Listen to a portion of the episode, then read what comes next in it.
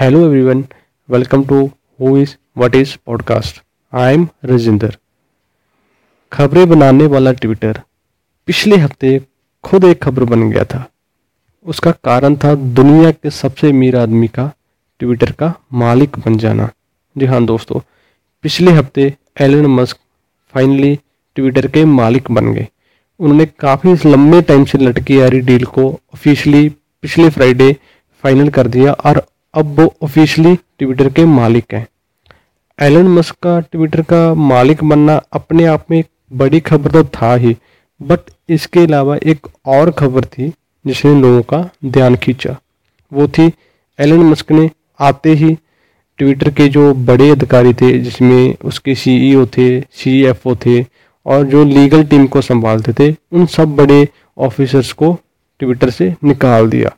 और उनमें एक बड़ा नाम था पराग अग्रवाल जो ट्विटर के सीईओ थे और वो पहले इंडियन थे जो ट्विटर के सीईओ बने थे। आज के शो में हम पराग अग्रवाल के बारे में ही बात करेंगे।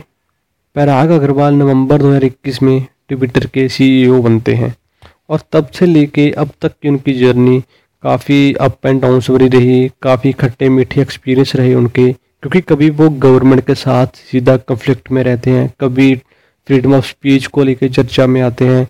कभी डोनाल्ड ट्रंप को ट्विटर पर बैन करने को लेके काफ़ी खबरें बनती हैं। बट पैराग अग्रवाल का ये सफ़र एज ए सी था। उन्होंने ये सफ़र कहाँ से शुरू किया, वो कहाँ जन्मे थे, उनकी कैसी जर्नी रही, आइए अब उसके बारे में जानते हैं। दोस्तों, पैराग अग्रवाल का जन्म अजमेर, राजस्थान 1984 में होता है और वो जो अपनी इनिशियल एजुकेशन होती है, वो वहीं से पूरी करते हैं। स्कूल ख़त्म होने के बाद वो जे एग्ज़ाम क्रैक करते हैं और वो आईआईटी बॉम्बे के लिए सिलेक्ट हो जाते हैं। आईआईटी बॉम्बे इंडिया का एक जाना माना इंस्टीट्यूट है और वो वहाँ से बीटेक करते हैं और 2005 में पास आउट हो जाते हैं। उसके बाद वो कुछ कंपनीज़ में काम करते हैं, उनकी जो लिंकडिन है, उनकी प्रोफ़ाइल के अकॉर्डिंग वो माइक्रोसॉफ्ट और जाहू में काम करते हैं एज ए सॉफ्टवेयर इंजीनियर। उसके बाद वो पीएचडी करने के लिए स्टैनफोर्ड यूनिवर्सिटी कैलिफ़ोर्निया चले जाते हैं।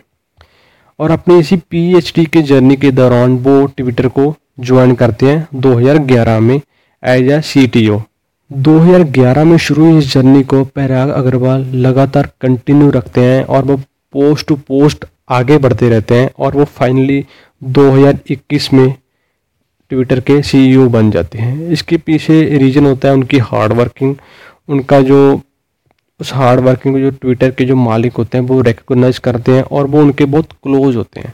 जब ट्विटर के सीईओ अपने पोस्ट से इस्तीफ़ा देते हैं तो सबसे पहली ऑप्शन उन, उनकी होती है पहराग अग्रवाल और इस पोस्ट पे पहुँचने वाले पहराग अग्रवाल इंडिया के पहले आदमी बन जाते हैं। और वो एक ऐसे ग्रुप में शामिल हो जाते हैं जिसमें जो बड़ी मल्टीनेशनल कंपनीज़ हैं उनके सीईओ हैं वो इंडियन 2021 में सब कुछ बढ़िया चल रहा होता है। पराग अग्रवाल अच्छा काम कर रहे होते हैं बट फिर शुरू होता है 2022 और 2022 में एंट्री होती है एलन मस्क की। एलन मस्क की एंट्री एक ट्वीट के ज़रिए होती है, जब ट्विटर ऑफिशियली कंफर्म करता है कि जो एलन मस्क हैं, वो सबसे बड़े स्टेक होल्डर हैं ट्विटर में, और उनके पास 9.2 स्टेक है ट्विटर का। और इसके बाद एलन मस्क खुले हम जो ट्विटर पे हैं ट्विटर को क्रिटिसाइज करने लगते हैं, उसकी पॉलिसीज़ के बारे में बोलने लगते हैं कि सही काम नहीं कर रहे, उनकी वर्किंग पे सवाल उठाने लगते हैं। और एक दिन वो ट्वीट करते हैं कि इस ट्विटर इस डाइंग कि ट्विटर मर रहा है तो इसका रिप्लाई जो सी ई हैं पराग अग्रवाल उस टाइम के, वो जवाब देते हैं कि आप ट्विटर पे बोलने की जगह हमारा जो ट्विटर का बोर्ड है, उसको ज्वाइन कीजिए ताकि जो आपके सजेशन हैं, उन पे हम काम कर सकें और ऐसे क्रिटिसाइज करने की जगह आप इस, इन चीज़ों को सही करने में हमारी हेल्प करें। बट एलन मस्क इस जो ऑफ़र को उसको ठुकरा देते हैं और इस जो ऑफ़र ठुकराते हैं तो उसको भी जो पब्लिक में पैरा अग्रवाल जनतक कर देते हैं उनकी मेल को। इसके बाद काफ़ी तो तो मैं चलती रहती है और फाइनली एलन मस्क कहते हैं कि वो ट्विटर को खरीदेंगे और एक डील फाइनल हो जाती है। डील फाइनल होने के बाद दोनों पार्टीज़ में लगातार बातचीत होती रहती है ऑफिशियली और अनऑफिशियली और एक दिन एलन मस्क अक्यूज करते हैं ट्विटर को कि वो उनको सही जानकारी नहीं दे रहा, जो फेक अकाउंट्स हैं, उनके बारे में उनको गुमराह किया जा रहा है। और इसके बाद वो डील से पीछे हट जाते हैं, केस कोर्ट में जाता है, और पिछले फ्राइडे फाइनली डील डन हो जाती है और एलन मस्क ऑफिशियली ट्विटर के मालिक बन जाते हैं। और इसके बाद जो सबसे पहला जो स्टेप लेते हैं, वो उन्हीं पहराग अग्रवाल को ट्विटर से बाहर निकालते हैं, जिनसे उनकी तू तू मैम होती रहती है। ट्विटर से निकाले जाने वाले बड़े ऑफिसर अकेले पहराग अग्रवाल नहीं है। उनके साथ जो लीगल पॉलिसी के हेड और फाइनेंशियल चीफ ऑफिसर थे, उनको भी ट्विटर से निकाल दिया गए थे। क्योंकि यही वो तीन इंसान थे जो बड़ी डिसीज़न मेकिंग पावर रखते थे। और यही वो तीनों इंसान थे जिन्होंने ट्विटर पे डोनाल्ड ट्रंप को बैन करने का डिसीज़न लिया था। और अब आगे देखते हैं कि एलन मस्क अब किसको एज ए सी चुनते हैं और ट्विटर की वर्किंग कैसी रहती है, क्योंकि वो लगातार जो ट्विटर की पॉलिसीज़ हैं, उन पर लगातार क्वेश्चन करते रहते थे कि ये सही काम नहीं कर रहे थे। और अब देखना हो कि ट्विटर को एलन मस्क कैसे रिवाइव करवाते हैं, क्योंकि ट्विटर कोई ज़्यादा प्रॉफिट मेकिंग कंपनी नहीं थी, क्योंकि उसमें सिर्फ़ एक टेक्स्ट बेस्ड कंपनी है, जिसमें मिनी ब्लॉग लोग लिखते हैं। और वो इतनी फ़ेमस भी नहीं थी जितना फेसबुक कह लें, जितना इंस्टाग्राम कह लें। और उनका जो नेट प्रॉफिट था, वो भी बहुत कम था। बस कंपनी से स्टेन कर रही थी किसी न किसी तरह मार्केट में।